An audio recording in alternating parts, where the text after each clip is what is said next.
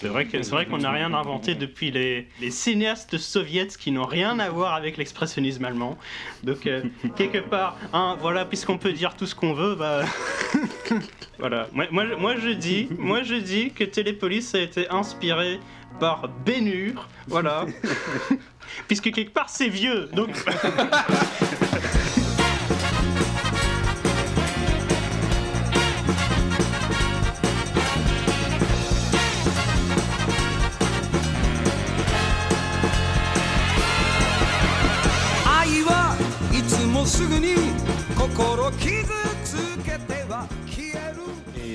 Salut à tous et bienvenue sur Freakcast, le retour. Oui, nous sommes là pour à nouveau parler de films comme vous l'aimez, mais oui. Et je suis votre hôte, Arknea, et je suis, comme toujours, accompagné de Daisu. Oui, bonjour. Je suis accompagné de Noki Day. Bonjour tout le monde. Et je suis bien sûr accompagné du grand, du célèbre, du magnifique Pamancha. Oui, c'est moi, les amis. Mais euh, je, je suis, je suis grand, ok, mais je suis pas spécialement célèbre pour l'instant. Ils ne le sont, ils ne le savent pas encore, mais tu es déjà Dans célèbre. le futur, peut-être. Oui, le turfu. Mais, euh, Mais en plus, ah, mais c'est quelle transition, parce que c'est de ça dont on va parler aujourd'hui, du turfu, le futur.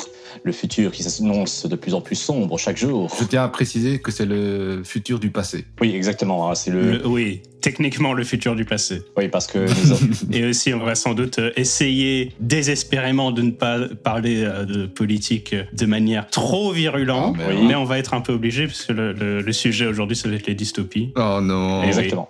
Et petite nouveauté, c'est que notre podcast maintenant sera divisé en deux. Oui, bah en gros, on va diviser le, le- le podcast en deux, c'est-à-dire euh, chaque podcast va se baser sur euh, un film au lieu de, de plusieurs. Ça va un peu euh, Mm. recentrer le, le sujet. Et euh, bah, le podcast suivant sera un, un autre film, du coup, sur le même thème que la dernière fois. Donc cette fois-ci, pour inaugurer notre nouvelle formule, le thème est la dystopie, du coup. On vient de le dire. Dystopie. Quelqu'un peut résumer la dystopie Day. Oh non Euh.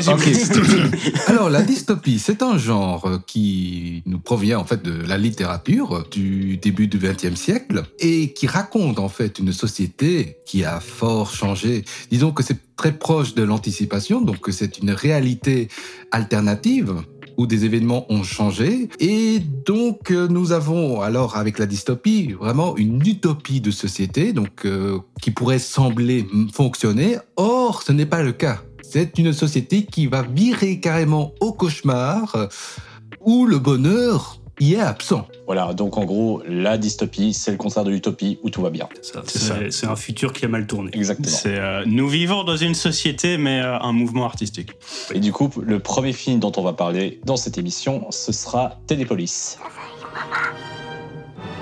Mamá. Mamá. Mamá, ¿estás ahí? No hables si no estás seguro. Es peligroso. J'allais dire, euh, pourquoi Télépolis Euh, on, on- on va le dire. Euh, on, va- on- y arrive. C'est Pamancha qui avait proposé, donc euh, je lui donne l'honneur de résumer ce film. Alors, Télépolis est un film argentin qui, qui dépeint un monde où la politique dirige les médias et les médias dirigent la politique. C'est-à-dire la télévision ne cesse d'émettre des programmes de masse pour contrôler l'opinion publique et guider la population. Ben, dis donc. Dis-moi, juste, jusque-là, c'était pas de la fiction. euh. Et C'est comme la vraie vie. C'est un documentaire que Oh tu mon dieu, on vit dans Black Mirror. Obnubilé par les émissions de consommation, le peuple se désintéresse de la politique. Et Monsieur Télé, le chef des programmes et dictateur du régime, a pour solution finale d'hypnotiser les gens pour s'en assurer une dévotion totale. Au milieu de ce monde de désolation, où les habitants ont été privés de toute parole et ne communiquent plus entre eux, subsiste la voix. Elle est l'unique rescapée de cette dictature qui possède encore la parole et représente le dernier espoir de faire basculer le régime. Quand il dit la voix, c'est la voix de la gorge. C'est une chanteuse, Oui. la voix. Oui, alors là, je vous ai, je vous ai lu le résumé de Wikipédia qui est un peu. euh, Et on t'en félicite. Oui, merci.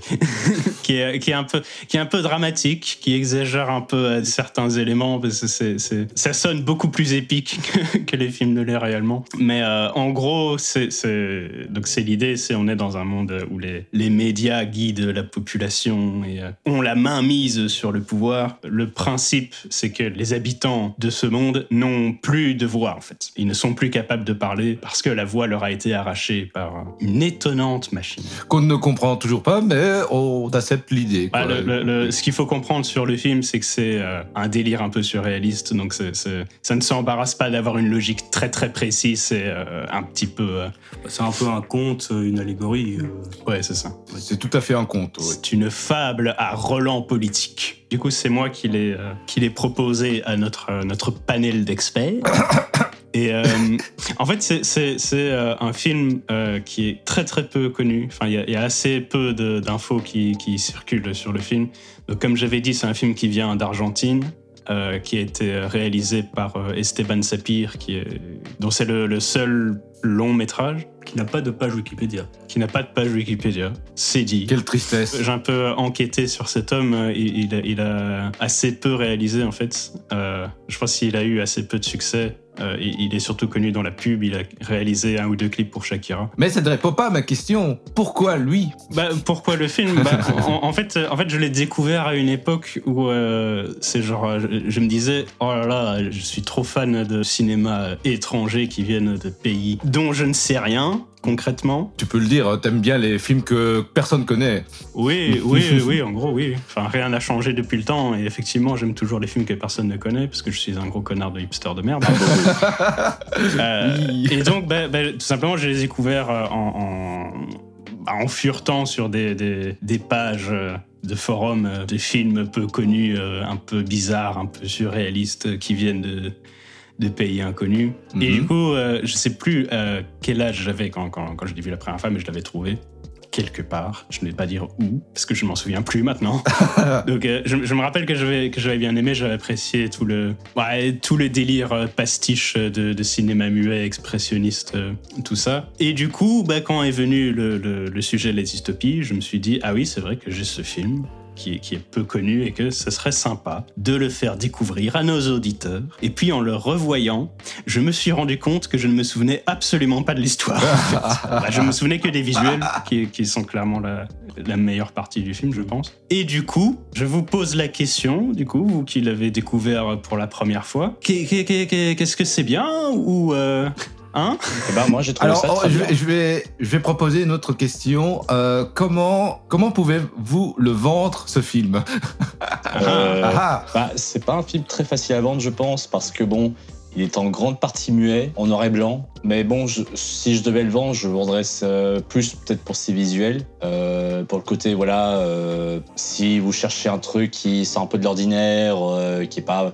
euh, qui est pas prise de tête, euh, qui à des gens, et je le vendrais plus à des gens finalement qui ont envie un peu plus de se laisser porter par une expérience. Mhm. Voilà, peut-être peut-être ça, parce que finalement c'est ça quoi. C'est un film qui se base beaucoup sur ses visuels, voilà, qui sont du Est-ce lot. que, est-ce que tu peux, est-ce que tu peux nous expliquer euh, les principes visuels du coup? Donc c'est un film qui se base beaucoup sur euh, l'identité visuelle des années, des années 20, voilà, donc euh, en noir et blanc, avec des mouvements parfois très rapides, euh, des lumières euh, très contrastées. Euh, et, un jeu d'acteur aussi qui suit un peu ça, parce que bon, par exemple, euh, moi perso, j'aime beaucoup le jeu d'acteur du méchant. Visuellement, c'est c'est vraiment le, le gros gangster avec un cigare à la main qui fait des mouvements avec son poing en l'air en mode Hum, Je suis méchant, je ne suis pas content. hein.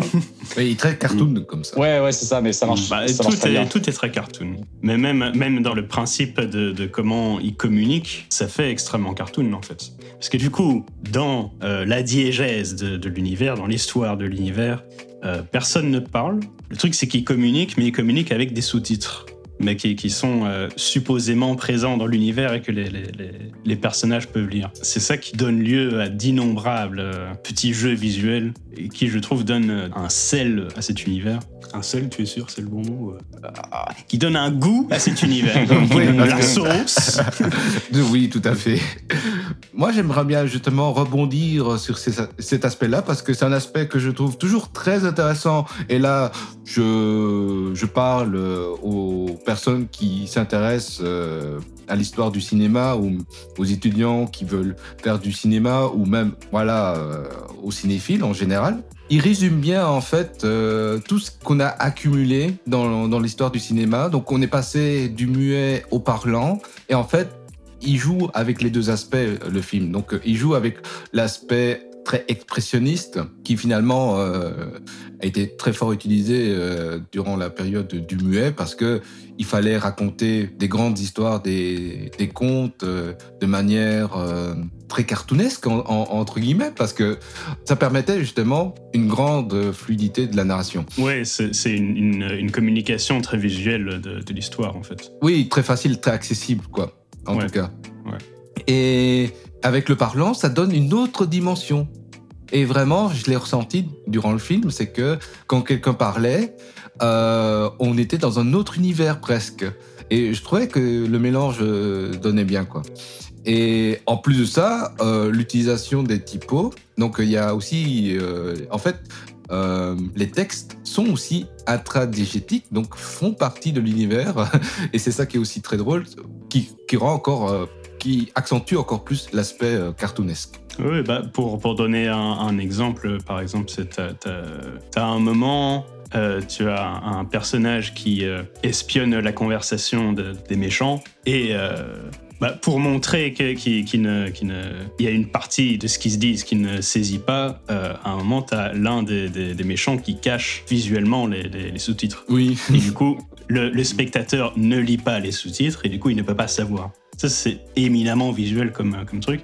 Après, il y a un autre. Euh, j'hésite à appeler ça un, gag. Ce, truc, ça me fait penser à un espèce de gag des Looney Tunes où t'as as, euh, des méchants qui tirent sur les gentils avec une mitraillette. Ah oui, je vois. le. Bah, au lieu de montrer des, salves de balles, t'es juste des, des comme ça. Qui, poursuivent les gentils. Des ratatates, des, des lettres écrites. quoi. Oui, oui, oui, oui, des lettres écrites qui, qui, qui poursuivent les gentils. euh. Mais d'ailleurs, ça porte un nom particulier en bande dessinée, ça. Ah, oui. c'est des onomatopées, oui, mais euh, oui, oui, mais c'est ça. Tu, tu as, c'est ça. dans ce film, en fait, on tue avec des onomatopées. c'est trop génial. C'est ça, c'est ça. Tiens, un truc que j'aimerais dire par rapport au film, parce qu'on parle de cartoon, mais je trouve que en fait, le film est plus théâtral que cartoon, et je pense qu'il faut faire la distinction, parce que euh, bah, le principe des films des années 20, c'était qu'ils étaient théâtraux pour transmettre des émotions, parce qu'on ne pouvait pas parler, Hmm. et euh, parce que bon, le but euh, d'un effet cartoon, c'est plus de faire rire, de montrer l'absurdité de quelque chose là. Dans ce film, c'est plus pour montrer les émotions des gens, euh, ce qu'ils ressentent, dans quel état ils sont.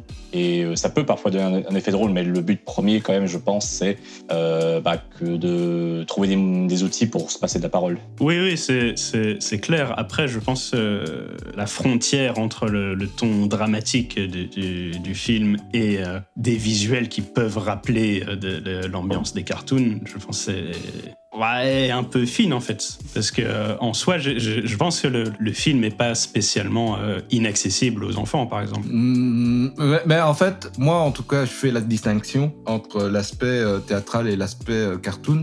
C'est que pour moi, l'aspect cartoon, il y a beaucoup plus un jeu visuel. Donc, c'est basé beaucoup sur l'exagération du ton et de la situation et des décors. Parce que voilà, dans un cartoon, tu peux tout, tout euh, tout personnaliser, quoi, tu vois. Alors que le théâtre, en fait, quand on dit que c'est un ton théâtral, on va plus accentuer euh, le jeu d'acteur, en fait. Euh, on n'accentue pas ce qu'il y a autour de l'acteur, tu vois, euh, nécessairement. Parce que, en fait, oui, du coup, c'est théâtral et cartoon, en fait. Oui, c'est les deux en même temps, mais les, les deux se renforcent l'un l'autre aussi. Oui, voilà. Bah, euh, enfin, c'est ce que le, le, le mot euh, expressionnisme sous-entend, c'est que, que le- le- les choses s'expriment beaucoup plus fortement.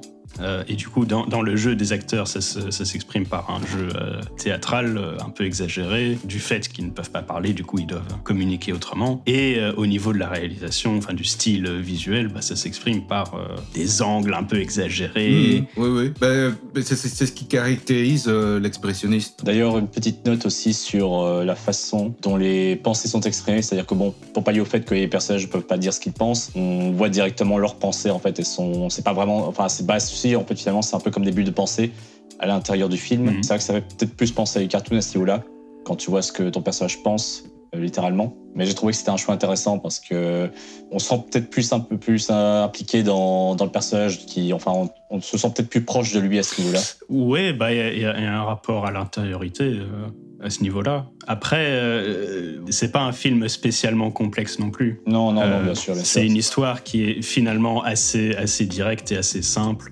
Et du coup, les, les personnages non plus sont pas spécialement euh, recherchés. En fait, c'est comme on a dit, c'est- vraiment une espèce de fable où les, les, bah, les personnages euh, ressemblent un peu à des fonctions. hein. Enfin, je pense que Noki Day avait parlé du, du, du méchant Monsieur Télé qui est une espèce de, de gangster avec son gros cigare qui fait. Bah, en plus, en plus bah, voilà, le méchant c'est un gangster et son homme de main c'est un homme rat, littéralement. Donc, euh, ouais, niveau subtilité, on a vu mieux, mais Ouais. ça fonctionne bien, ça. Le savant fou euh, a vraiment une, une gueule de, de savant fou. Ouais, bah, il a Euh, un col gigantesque, il a un col gigantesque, il a une télé sur la bouche. mais seulement sur la bouche. Donc euh, il y, a, il y a- il y a un truc, euh, il y a un truc bizarre qui se passe. Ouais, cet univers est un peu saugrenu quand même, un petit peu. Hein. Oui, ouais, tu, tu, tu, Euh, tu ne- tu vois pas ça tous les ouais, jours, ah. tu vois ça tous les deux jours. D'ailleurs, euh, petite note que je me suis fait, euh, mais là ça, ça parlera plus euh, justement à un public adulte, mais surtout à un public euh, cinéphile. Je sais pas si vous l'avez vu vous. En tout cas, moi je vois ça dans ce film. C'est une grosse référence à Metropolis avec la voix qui, bah, la scène où la première fois on fait des expériences sur sa voix. Voilà, pour moi c'est quand même une grosse référence. Oui, oui, oui. Mais en, en tout cas, moi, je voulais en tout cas dire euh, des derniers mots euh, par rapport à ce film. Euh, bah, moi, je, je sens surtout que c'est une, voilà, encore une fois, une déclaration d'amour à ce genre de film, quoi. Donc, euh, ils ont vraiment voulu faire un film comme on faisait euh, auparavant, mais avec, euh, voilà, avec euh, l'avantage, les avantages de maintenant, quoi. Et Ah oui, mais attention du coup, parce que j'avais lu une, une tonne de reviews qui reprochaient ça un peu au film, qui reprochaient d'avoir un, un- un style euh, bah, qui, qui faisait euh, référence à, à- à ce cinéma-là, mais qui ne, qui ne le faisait pas de la bonne manière, parce qu'il utilisait des, des effets numériques et tout. hein. Ah, d'accord, ok. Oh, bah, c'est c'est un peu dommage euh, de, Ouais, c'est un peu débile, fermer, par rapport à ça, parce que, oui, voilà, je, suis- je suis d'accord un peu. Mais Oui, non, après, non, je suis, je suis d'accord, c'est le rendu qui compte. mais- c'est- c'est le rendu qui compte, euh, et puis, voilà, euh, pourquoi, pourquoi se priver euh, des avantages de maintenant, quoi? C'est. euh, Encore une fois, c'est une question de pertinence. quand on fait un film de maintenant, on utilise les techniques de maintenant, tu vois? Même si c'est vrai qu'il y a encore beaucoup de, de très très grands fans du, de la vieille façon, qui aiment bien qu'on filme encore avec la pellicule, tu vois. Mais en vrai, bon, voilà, ça, ne restera plus très longtemps en vrai. Je, je sais même pas si, si, si euh, le Esteban Sapir voulait euh, le faire avec des effets numériques. Je me demande aussi si tout simplement il n'avait pas le budget de le faire. euh, Enfin, il n'avait pas les, les, moyens techniques de le faire avec les, les vieilles, les vieilles techniques. Parce que je- concrètement, je pense que de, ne- de, même en 2007, ça devait coûter beaucoup plus que de juste avoir un fond vert euh, sur, certains, sur certains trucs. Non, mais très clairement, en fait, ça, ça, ça lui aurait coûté encore deux fois plus cher, euh, trois fois plus cher, voire. Mais tout son jeu visuel avec les, les sous-titres et. euh, Oh, ça aurait été de la galère, quoi. C'est le truc que tu peux faire que en fond vert ou qu'avec des effets numériques. Donc d'office, il voulait faire. S'il avait juste Oui, voulu faire, tu vois, que ça passe inaperçu et que ça ressemble vraiment à un film muet, ça Mm. aurait ressemblé plus à un film muet que ça en fait. Et, et encore, il Hmm. a chipoté beaucoup avec les effets pour que on ait l'impression que ça a été fait à la main, tu vois, que c'est pas non plus tip top euh, bien bien calé, tu vois, Hmm. que ça, il a quand même fait un travail de, de cohérence visuelle, quoi. Mhm. Euh, ben voilà, donc euh, non, bon, je trouve que par rapport à cet aspect-là, il a, il a fait du très bon travail. Après, c'est un style qui malheureusement ne plaît pas à tout le monde. Hein, c'est Ouais, c'était pas qu'il lui reprochait de faire du vieux style, c'est plus qu'il lui reprochait de faire du vieux style un peu comme, euh, comme un espèce de déguisement pour faire genre, tu vois. Ouais, mais bon, euh, il y, a- il y a personne qui. Oui, si, il y y y a des gens qui pensent comme ça, mais bon, Et bon, il fait ce qu'il veut déjà. une minorité, voilà. Euh, mais voilà, c'est très difficile de faire des films de ce style maintenant, hein, parce que voilà, ça n'intéresse plus beaucoup de, de gens. Mais euh, pour un grand fan de ce, des vieux films, euh, voilà quoi. Bah après, pour reprendre un peu ce que vous avez dit, j'aurais pu à la limite comprendre la critique si ça avait été un gros blockbuster euh, qui voulait se donner des genres, alors que bon, là Mhm. c'est quand même un petit film euh, sans prétention qui veut juste euh, faire un beau truc, quoi. Donc euh, finalement, euh, est-ce que ça, Ah, ça vaut vraiment la peine ouais. d'en faire euh, toute l'histoire, quoi? Le truc, c'est que je sais pas parce que j'ai pas vraiment les infos sur euh, la sortie euh, en Argentine. je sais pas vraiment si en Argentine, c'était considéré comme un petit film indépendant ou alors comme un, film un peu plus euh, axé grand public qui essaye de faire genre. Voilà, ça, euh, malheureusement, euh, le- le- le- il y a très peu d'infos Ouais. qui, qui Oui, circulent excusez-nous de ne pas être au euh, fait de tout le cinéma argentin. Voilà, nous ne sommes que des humains, nous ne pourrons pas tout savoir. Mais j'ai cherché, j'ai Mhm. cherché, j'ai lu toutes les reviews. euh, en plus, c'était rigolo parce que Arknea, tu, tu, tu as mentionné euh, Metropolis, mais genre, euh, j'avais regardé toutes les reviews que, que j'ai trouvées. euh. Ce que j'avais trouvé rigolo, c'est que tout le monde citait des films différents, en fait, comme référence supposée de, de, de Télépolis. C'est euh, donc, euh, enfin, ils avaient cité genre euh, bah, Metropolis, hein, comme tu avais dit. Mais il y avait aussi genre le voyage dans la lune. Il y avait un docteur Mabuse. Il y avait les yeux sans visage, qui n'a rien à voir avec Télépolis. il y avait genre Capitaine Sky et le monde de demain. T'avais Brasil, qui, qui, Ah qui ouais est là. D'accord. Bah. Ouais. Oui, mais bon, pour le côté dystopique peut-être. hein. Ah, c'est- c'est- c'est- En tout cas, c'est pas du tout un film muet, c'est les années 80. Quoi. Euh, T'avais euh, Citizen Kane. Euh, ouais, ok. Redis-le. Citizen Kane. Est-ce que, est que, est que quelqu'un a vu une référence à Ah, Citizen Ah, Kane si, peut-être le méchant, il a un gros cigare, euh, voilà, c'est un capitaliste euh, qui s'enrichit sur le dos des autres, donc peut-être. écoute. ah bah si, si, oui, c'est Ouais, Monsieur Télé. C'est ouais. Monsieur Télé. Dans Citizen Kane, c'était Monsieur euh, Journal, donc voilà, il y a, il y a- il y a quelque chose, c'est celui qui Ah, contrôle l'information. Oui, c'est Ah. vrai. Euh, pff, Oui, mais bon, je pense que c'est- c'est pas un peu tiré par les cheveux, quoi. Bah écoute, euh, Bon, façon, déjà, ça, je trouvais ça tiré par les cheveux, mais alors, si quelqu'un a vu euh, la référence à Eraserhead de David Lynch, est-ce que Oh, quelqu'un a vu la référence ou à, ou à Mulholland Drive de David Lynch aussi? Mais bon, mais bon. Après, peut-être que le problème avec, avec, euh, ces personnes, c'est qu'ils confondent entre euh, influence et référence, tu vois. Donc forcément, je pense que... Oui, mais euh, l'in- l'influence de Eraserhead? Non, peut-être pas Eraserhead, oui, c'est vrai. Mais Citizen Kane, voilà. forcément, c'est une influence. Non mais tu comprends, Eraserhead c'est en noir et blanc, le film, est- le film Télépolis c'est en noir et blanc, donc voilà, il y, a il y a quelque chose. Quelque part, dans, dans Eraserhead, il parle pas beaucoup, donc euh, quelque part. Ah non, bien sûr, mais je parlais plus de Citizen Kane, tu vois. Donc euh, Citizen Kane, euh, oui, oui, ok, c'est oui. devenu une influence euh, pour presque tous les films, quoi. Donc, Oui, Euh, oui d'accord, mais enfin, enfin, euh, je, je veux dire, le, le cliché du méchant euh, à cigare, il vient pas seulement de Citizen Kane. Je pense à Al Capone, par exemple, aussi. Oui, c'est hein. ça, ouais. Aussi, oui, et puis c'est rentré dans exemple. l'imaginaire euh, Oui, c'est commun, ça. quoi. Alors, euh, bon, et- et, euh, ils ont cité aussi euh, Tim Burton, qui Ah. est. pff, ouais, pff, Bah, ouais, un peu pour le, le côté un peu, un peu gothique, euh, architectural, machin, peut-être un peu. Ouais, oui, oui, vite fait, mais bon. Ouais, mais Tim Burton s'inspire du mouvement euh, expressionniste, donc bon, euh, je pense que c'est plus simple de dire que le film s'inspire de l'expressionnisme, comme Tim Burton lui s'inspire de l'expressionnisme, c'est peut-être un peu plus simple comme explication. Ouais, ouais, c'est un peu ça. C'est je vois vraiment une filiation directe entre les deux. Mhm. Alors, euh, t'avais aussi Eisenstein Bien sûr.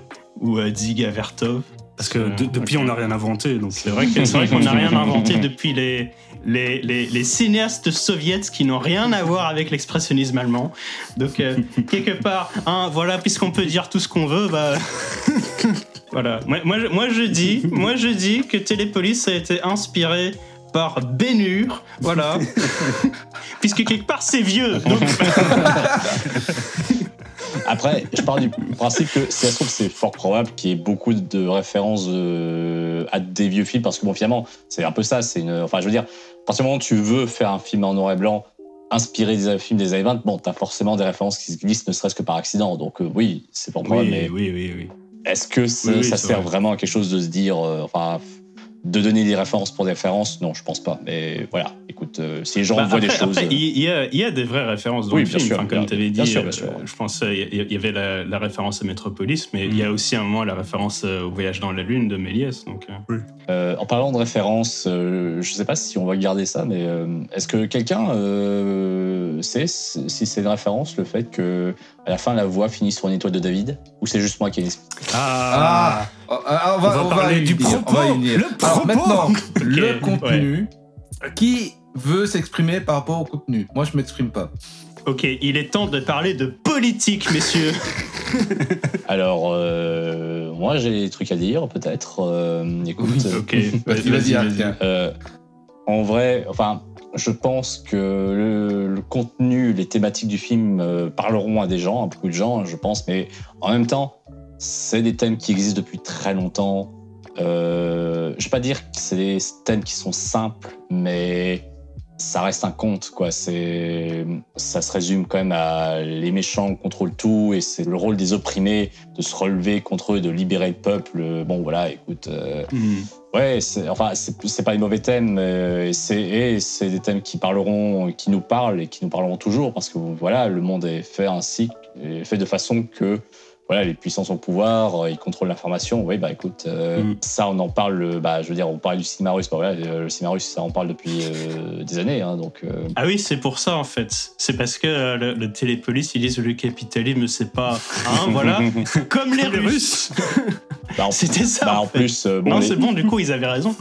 les héros de notre histoire, ce sont tous des, euh, des opprimés d'une certaine façon. Voilà, c'est des gens qui, euh, Ouais, oui. qui ont perdu des trucs ou qui ne peuvent, qui sont obligés de se cacher pour euh, pouvoir exister. Donc, euh, j'aime beaucoup le fait que littéralement euh, les, enfin, on va dire ce qui se rapproche le plus d'un héros et son père, bah c'est, bah c'est des licenciés, c'est des gens qui sont qui n'ont littéralement plus de travail. Du coup, ça fait littéralement des, les meilleurs candidats pour renverser le, le, le grand méchant au pouvoir qui a plein de pognon. Ah, c'est très intéressant. Donc tu dis que les héros sont des chômeurs. Bah, c'est intéressant, je sais pas, mais, Hmm.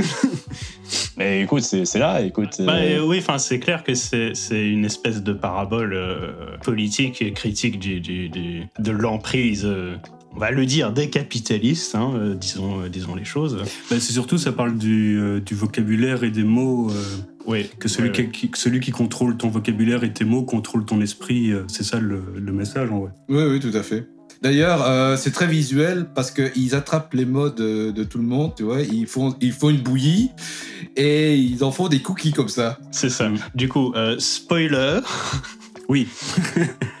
Donc, ce qui se passe à la fin, c'est que euh, du coup, le, le- le- le plan du monsieur télé, le grand méchant, euh, c'est de, comme il l'avait fait jadis pour euh, capturer la voix des gens, pour euh, les empêcher de, de- parler à haute voix et donc quelque part de faire des manifs parce que du coup, si tu cries pas, bah tu peux pas faire une manif, hein, voilà. Donc, de, la même manière qu'il a fait ça, disais-je, son plan c'est de réactiver cette même machine pour en fait aller plus loin et se mettre à voler les mots des gens. pour pouvoir contrôler le monde. Ouais, bah, bah, pouvoir contrôler le- le- la, la communication des gens, en fait, faire en sorte qu'ils Ouais, ne puissent plus communiquer. Comme ça, ils sont, euh, ils sont livrés à eux-mêmes et ils ne peuvent plus que consommer. Consommer euh, à partir des mots qu'ils ont crabouillés pour euh, en faire la pâte. Ah, c'était, c'était Ouais. très chouette ça. Ouais, ça, ça, ça, c'est un détail, euh, c'est un détail assez surréaliste du coup, c'est que la, la- la machine qu'ils utilisent pour capturer les mots des gens permet aussi de transformer les mots en cookies. C'est la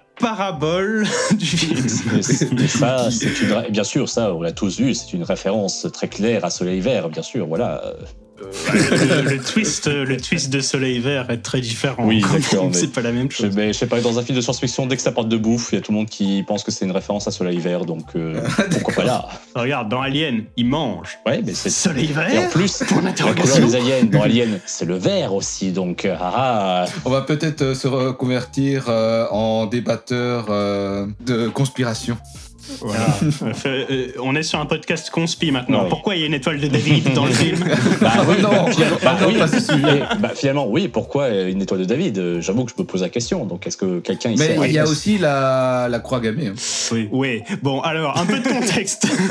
Alors, l'Argentine. euh, non ok, non, bah, euh, euh, euh, pour, euh, pour donner euh, le contexte d'essais dans lesquels apparaissent euh, la croix gammée et l'étoile de David, du coup, la croix gammée apparaît dans, dans, dans la machine du méchant. Oui. qui, qui lui permet de faire une expérience sur euh, la voix, qui est la, la chanteuse, euh, qui est la dernière personne du film à avoir une, une voix, à part son fils, qui lui va être branché à la machine des gentils, qui va permettre de contrecarrer la machine des méchants. Et euh, le, le fils de la voix est branché à une machine en forme d'étoile de David. Ouais, aïe, aïe, aïe, aïe. À partir Euh, de là, faut-il y voir un quelconque message? Oui, mais à partir de ce moment-là, je dit, ouille, ouille le débat. En sachant que bon, le méchant secondaire, le- l'homme rat, porte un costume qui fait fort penser à la- au costume des SS. hein. donc bon, il y a quelque chose. Ouais. Bah, ap- après, le truc que je me suis dit, c'est que peut-être que ce truc du, du- du costume, enfin, comme, comme tu viens de dire, c'est sans doute euh, lié à l'histoire euh, d'Argentine, en fait, spécifiquement, parce qu'ils ils ont une histoire avec les nazis, euh, où, où, les- beaucoup de, de hauts dignitaires nazis se sont réfugiés en Argentine et l'Argentine refusait de les extrader et de, de- de les Mhm. livrer euh, au, au procès de Nuremberg et tout ça. Donc, voilà, je, je me dis sans doute qu'il y a quelque chose là-dedans aussi que qu'on ne, qu'on ne- on ne peut pas saisir avec nos dégoûtants yeux euh, d'Européens. Mais c'est surtout que je comprends. euh, si, on peut comprendre euh, l'aspect euh, symbolique, tu vois, mais mais surtout. On, on peut comprendre l'aspect symbolique, mais, mais je pense qu'il y a une référence culturelle spécifique à l'Argentine, peut-être. Ouais. C'est ce que je me dis, c'est que peut-être qu'il y a ça aussi. Parce que battre les méchants euh, avec euh, une machine qui ressemble à un symbole de, de l'étoile de David, ben, euh, c'est particulier parce que ça exprime quelque chose, quoi. Par rapport à on ça. comprend bien ce qu'il veut dire. Et euh, ce qu'il veut Oui, dire, c'est que que les nazis sont méchants et euh, les juifs, ils sont gentils, d'accord Ouais, mais ils sont plus que gentils, ils sont sauveurs. C'est ça que je me suis dit. Euh, après, Ah, non, voilà. non, non, ils, ils sont pas vraiment sauveurs parce que Oula. la, la voix, c'est plus une victime. Les sauveurs, finalement, c'est euh, bah, l'autre gars hum, euh, avec son, son père, euh, t'as Ellie qui sauve Oui, le mais non, fils. enfin, euh, oui, oui, ok, mais, mais c'est le, pouvoir euh, de la voix du fils qui, qui, qui sauve euh, la situation ouais, ouais. Euh, mais bon, tout ça a été mis en place grâce à- aux opprimés de la société. Voilà. Oui, oui, c'est ça. Mais, mais euh, voilà, c'est vrai qu'au final, oui, c'est vrai que en soi, le, le symbole est peut-être euh, peut-être lourd, mais euh, je sais pas s'il y a tellement plus à voir là-dedans que, que le. le- le- Bah, c'est c'est les opprimés contre les, les capitalistes oppresseurs, et euh, pour symboliser ça, bah, le- le- le- les méchants, c'est des nazis, et puis les, les- les gentils, bah, c'est des, c'est des gens que les nazis vont euh, vouloir oppri- opprimer. Tu vois. Franchement, si tu enlèves ces symboles, le film reste tout à fait compréhensible, tu vois. Euh, Hmm. je veux dire, Euh, il y a à- rien à qui change. que le- on avait trouvé que le réalisateur était juif. Ah, je dis bah, ça comme quoi, Je dis voilà. ça comme ça, comme ça. Comme est- ça. bah, Ce qui est bah, bien, voilà. c'est qu'on est vachement bien renseigné quand même. Hein. Bah oui, quand même. Eh, il a pas de page Wikipédia quand même. Hein. Ouais, voilà. Hein bon. Euh, mais- Un truc que j'aimerais dire par voilà. rapport aux thématiques euh, et surtout à la façon dont les gens euh, reçoivent ces thématiques, c'est finalement que, enfin, quand on parle de mots dans la science-fiction, souvent on revient un peu à 1984. Bon, déjà la plupart des gens euh, qui parlent de novlangue, ils ont jamais vu 1984. Tout à fait. Déjà. En fait, le, le quand il est utilisé de manière pertinente, ça, ça désigne principalement le monde politique et de l'entreprise qui change beaucoup le mot pour justement essayer de euh, voilà de valoriser certaines choses mais que la situation reste toujours aussi précaire tu vois. Euh, par exemple euh, dire euh, une femme de ménage une technicienne de surface bah, c'est plus valorisant de dire une technicienne de surface mais euh, ton boulot reste euh, aussi catastrophique tu vois donc Enfin, en fait, sur la science-fiction en général, souvent, ce qui fait que la science-fiction nous parle, c'est que ça parle des problèmes actuels. C'est pour ça aussi que les gens se sentent concernés par la science-fiction. C'est parce qu'en Mhm. fait, ils se disent qu'en fait, le futur, c'est maintenant. Qu'est-ce que dénoncent les films Voilà, ça arrive déjà. Alors que bon, c'est normal. C'est parce que c'est le principe même de ce genre de science-fiction, c'est de parler des problèmes actuels. Bah, euh, si on va plus loin, euh, c'est pas que la science-fiction, hein, c'est dans tout l'aspect de la fiction. La fiction représente un état d'esprit ou une vision euh, du monde actuel, de l'époque, tu vois, parce que qu'on fasse un film maintenant et un film euh, en 1940, ça sera pas les mêmes thématiques, quoi.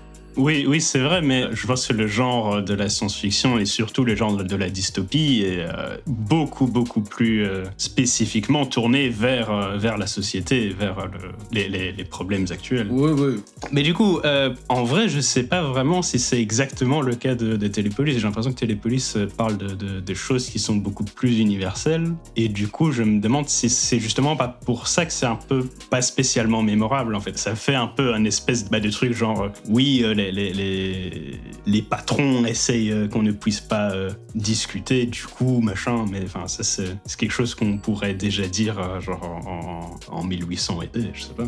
Ouais, mais encore une fois, ça reste un conte et le, le gros problème, le gros souci du conte, c'est que, encore une fois, on aplatit les angles, tu vois. Donc, euh, Hmm. on simplifie les choses et finalement, la discussion, elle est pas très longue, tu vois. Et il y a encore les méchants, les gentils, tu vois.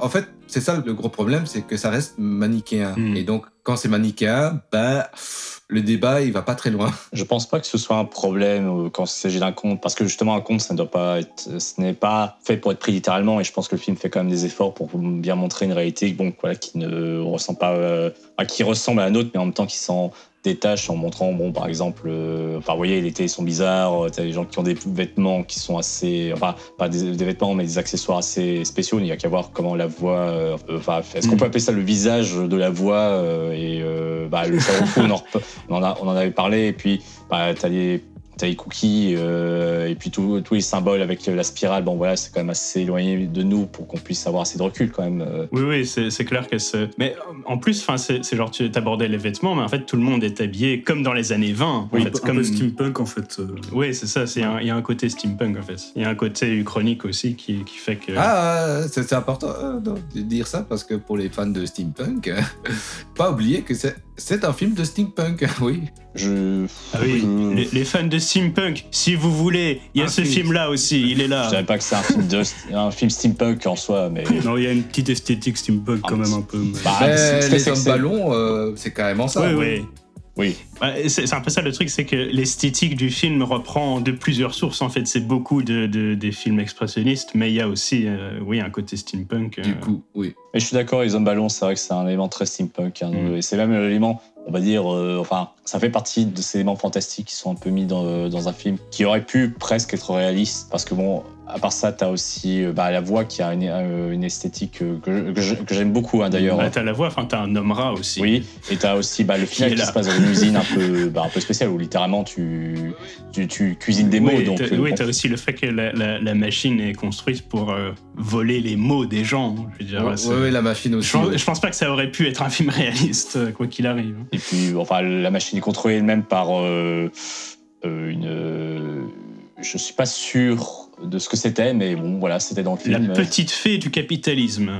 La, la petite fée qui est enfermée dans un, un globe à verre. Bah, D'ailleurs, enfin, l'usine euh, est détruite quand, quand cette fée meurt, donc quelque part, c'est un peu, oui, une espèce de d'incarnation du, du- du capitalisme en fait. oui, euh.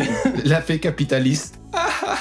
Je sais pas, c'est. Tu me dis ça, maintenant j'imagine la petite fée euh, de Disney, tu vois, et qui fait. euh, Vas-y, travaille, rapporte le pognon. Moi, en voyant cette scène, j'avoue que j'ai essayé de, de construire dans ma tête euh, une, une backstory euh, à ce personnage. J'imaginais un plan à la, à la Lead, bon voilà, euh, qui déconne les bails, euh, voilà, Lead avec des une petite fille qu'on aurait capturée pour la mettre dans une machine et éternellement travailler. J'arrive pas à imaginer une backstory à la Lead. Waouh, waouh.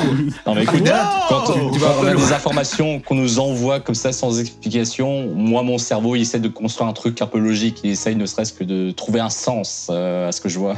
Ah oui, d'accord, je vois. Bah, c'est le principe de tout cerveau.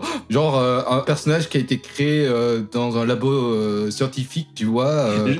On... je, je- je pense- que vous, vous cherchez trop loin, les- ouais, les, je suis d'accord, ouais, ouais, on, on va trop Parce loin pas là, je pense enfin, j'ai- cherché, du coup, de nouveau, j'ai fait mes devoirs, j'ai cherché, j'ai pas trouvé de, de- de- ouais, d'interview du gars où il explique euh, son truc, mais enfin, mon interprétation, c'est que le film, il est construit euh, autour de trucs très symboliques, en fait. Il Ouais. est construit autour de personnages qui sont des métaphores du vrai sujet dont il veut parler. Du coup, bah, euh, est-ce qu'il faut vraiment avoir toute une backstory pour la, la- Non, la bah, petite euh, elfen lead du capitalisme euh, bah, à c'est- nouveau, c'est- un conte, c'est un conte, on n'a pas besoin de savoir euh, ce genre de Oui, choses, oui, hein. c'est ça, c'est ça. Je vais peut-être euh, juste une, une dernière question qui, qui va nous amener euh, doucement à la conclusion. Ah. Du coup, je suppose qu'on on- on- on est d'accord qu'on recommande tous le film. Oui, Je oui. Oui, je pense, oui. Euh, encore une fois, pas n'importe qui. Mais euh, oui, je Mais le du coup, du recommanderais. c'est- exactement euh, ce à quoi euh, je voulais euh, arriver. C'est euh, à qui on le recommande? Ah, Je le recommanderais plus à un public un peu plus cinéphile, hein, pas quelqu'un qui... euh, bon, c'est pas un film euh, accessible à tous, quoi. C'est intéressant parce que ce que moi je me disais, c'est que euh, en fait, j'ai presque l'impression que dans sa simplicité, son, son espèce euh, d'accessibilité, j'ai presque l'impression que c'est un film qui pourrait servir de, de, tremplin. de premier pas sur la voie des films étranges. Parce qu'il est à la fois assez, euh, assez simple et assez euh, facilement compréhensible dans sa démarche thématique pour euh, quelqu'un qui n'est pas vraiment habitué à des esthétiques très marquées et très frappantes comme ça, ne soit pas non plus trop paumé en fait. Ouais. Après, le truc est tellement obscur que j'ai l'impression que ça ne servira de, de premier film étrange à personne. Mais si vous êtes à l'intersection de ces deux, euh, de ces deux paramètres, je vous recommande ce film. Bah, t'as pas tort, hein, dans un sens. Ça, vrai que ça sera genre trois personnes, mais Ouais, moi je voyais pas d'autres personnes comme ça, euh, à part, ouais, bah, peut-être le proposer à des cinéphiles euh, ou à des étudiants de cinéma, mais même ça, euh, c'est vrai que tout le monde n'a pas les mêmes sensibilités. Et puis, voilà, encore une fois, ce sont des films qui sont durs à être appréciés à leur juste valeur, parce qu'on est tellement habitué aux films récents que on n'arrive plus à regarder des vieux films. Ouais, bah après, enfin oui, je, je pense que finalement, c'est vrai que moi je le recommande aux étudiants de, de cinéma, même si euh, vous n'êtes pas très attirés par euh, des délires un peu, euh, un peu différents, parce que c'est bien de, de savoir, c'est bien de connaître. Non, mais le plus important, c'est que pour l'élève, ça résume toute une période de l'histoire du cinéma, tu vois, en un seul film. Et c'est ça qui est intéressant. C'est- plutôt que vous tapez, C'est beaucoup dire, mais plutôt que vous tapez des films de cette époque qui vont vous ennuyer, regardez juste ce film, ça suffira. Euh, non, non, ok, ok, ok. Non, je, je, pense, je pense que ça sert bien, que, je- que- comme j'avais dit, comme premier pas. et, euh, et, et comme, c'est- comme ça, comme ça, c'est vrai que les, les- les étudiants ils peuvent savoir si, ah, s'ils aiment bien, ils continuent euh, sur, euh, sur les, les, les, les innombrables références que, que j'agite la feuille comme un, comme un damné, euh, les innombrables références que toutes les reviews ont, ont citées, ils, ils peuvent aller voir tout ça. Ou alors, s'ils se disent non, ça m'attire pas trop, bah voilà, ils, ils le savent direct, quoi. Mais, euh, Oui, oui, tout à fait aussi. et d'une manière où normalement ils s'ennuient pas de trop. En plus, le film il est, il est assez court, donc euh, ça va quoi. Ouais, il est court et finalement, il se passe quand même pas mal de choses. C'est juste un peu embêtant. Je pense qu'il y a quand même quelques moments, moi, j'étais quand même un peu ennuyé parce qu'on sentait parfois euh, euh, le réalisateur euh, utiliser un peu trop d'effets un peu inutiles, comme les vignettes. hein. Il faut, arrêter avec les vignettes, c'est- c'est moche et tout. euh. Oui, mais c'est d'époque, c'est d'époque. Ouais, oui, Ouais, oui, c'est, mais c'est- bon. c'est efficace aussi, ça marche. Est-ce qu'on est obligé de tout reprendre de cette époque? Est-ce qu'on peut pas euh, garder ce qu'il y a de meilleur? Non, mais il, il a pas tout repris non plus. Oh, calme-toi. Sur une petite note, on l'a pas dit, mais enfin moi, en tout cas, je trouve la musique très très bien dans ce film. euh, et donc. euh, Ouais, très juste. Ouais, donc, et puis euh, il joue très bien avec euh, l'image euh, et la musique en même temps, donc euh, bon, ça faut le noter quand même. C'est, c'est de la musique un peu à la, à la, à la- ouais, quelque part de nouveau à la cartoon où euh, ça, ça appuie l'action. Ouais, c'est vrai, c'est vrai. Bah, après, est-ce que toutes les musiques de films ne font pas ça finalement?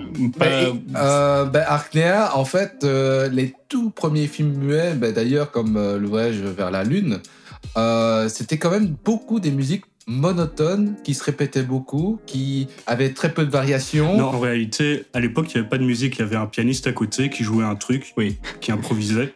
Et voilà, il qui improvisait, musique et, tu officielle. vois, en fait. et, et dans son impro, euh, c'était... euh, voilà, il fallait être talentueux pour bien improviser, tu vois, Ouais. pour... euh, hmm. Ouais, Oui, bah, du coup, on va conclure euh, tout doucement. je pense qu'on peut conclure. Donc, euh, on est tous euh, On est tous là. enchantés d'avoir d'avoir vu Télépolis, je pense. Je pense que je peux euh, parler euh, au nom de tous. Oui, euh, nous sommes À moins que quelqu'un euh, vienne, vienne, vienne m'interrompre. Donc, tu, tu m'interromps. Non, non, non. euh, finalement, ça a été un peu dur au début, mais j'ai bien apprécié la fin. Donc, en fait, encore une fois, c'est toujours la grosse difficulté de ce genre de film, c'est l'immersion, la Mhm. première immersion. Ouais. Après, quand tu es Oui, dedans, tu es dedans, tu vois. c'est- Ouais, c'est ça, bien. je suis d'accord avec toi. J'ai eu le même problème. Au début, j'ai un peu de mal à rentrer dedans et, euh, Et oui, une fois que j'étais dedans, j'étais dedans. quoi. Donc euh, voilà, euh, ça va être très compliqué de le montrer à d'autres gens parce que en général, s'ils s'accrochent pas les cinq premières minutes, euh, ils regardent pas, tu vois. Euh, Mais t'as fini de prendre les gens pour des euh, mais mais, qui non, tiennent pas 5 minutes devant un pas. truc. euh, Euh, J'apprécie les gens simples, tu vois. Oh là là Oh là là Ah, écoutez, euh, moi je propose que du coup, on se re- comme on Oui, s'est tous mis plus ou moins d'accord, on se retrouve en partie 2 pour parler euh, de l'autre film, Sautland. Euh, Eh, eh, On garde la ah, surprise. Oh, Ouais, grave, on garde la surprise. on La va- on va faire un teaser surprise quand même, un petit teaser. Un petit teaser. Euh, les, les, les, les pimps ne se suicident pas. Oh Attends, non, non, non, pas non. Non, non, Oh. Ah, Ah. si, ah, ah, mais, mais du coup, si, c'est- bien, euh, c'est bien la bonne phrase à non, non, employer. non, hein, non, oh. la bonne phrase c'est les beaux gosses ne se suicident pas. Ok, du Oh, coup, mon Dieu. du coup, la, que- la question euh, qui tue, est-ce que l'un de nous est un beau gosse et donc ne va jamais se suicider? Pour l'instant, je ne me suis pas suicidé, donc euh, je reste un beau gosse. Oui, d'accord, mais... mais ça veut rien dire, ça faut, faut couper, faut couper là maintenant, faut couper. N'oubliez pas de vous abonner, on est sur... euh, Ouais. Ça, Abonnez-vous pour plus de, de, de, de, de De beaux chaos et de confusion. Allez, allez, à la semaine prochaine.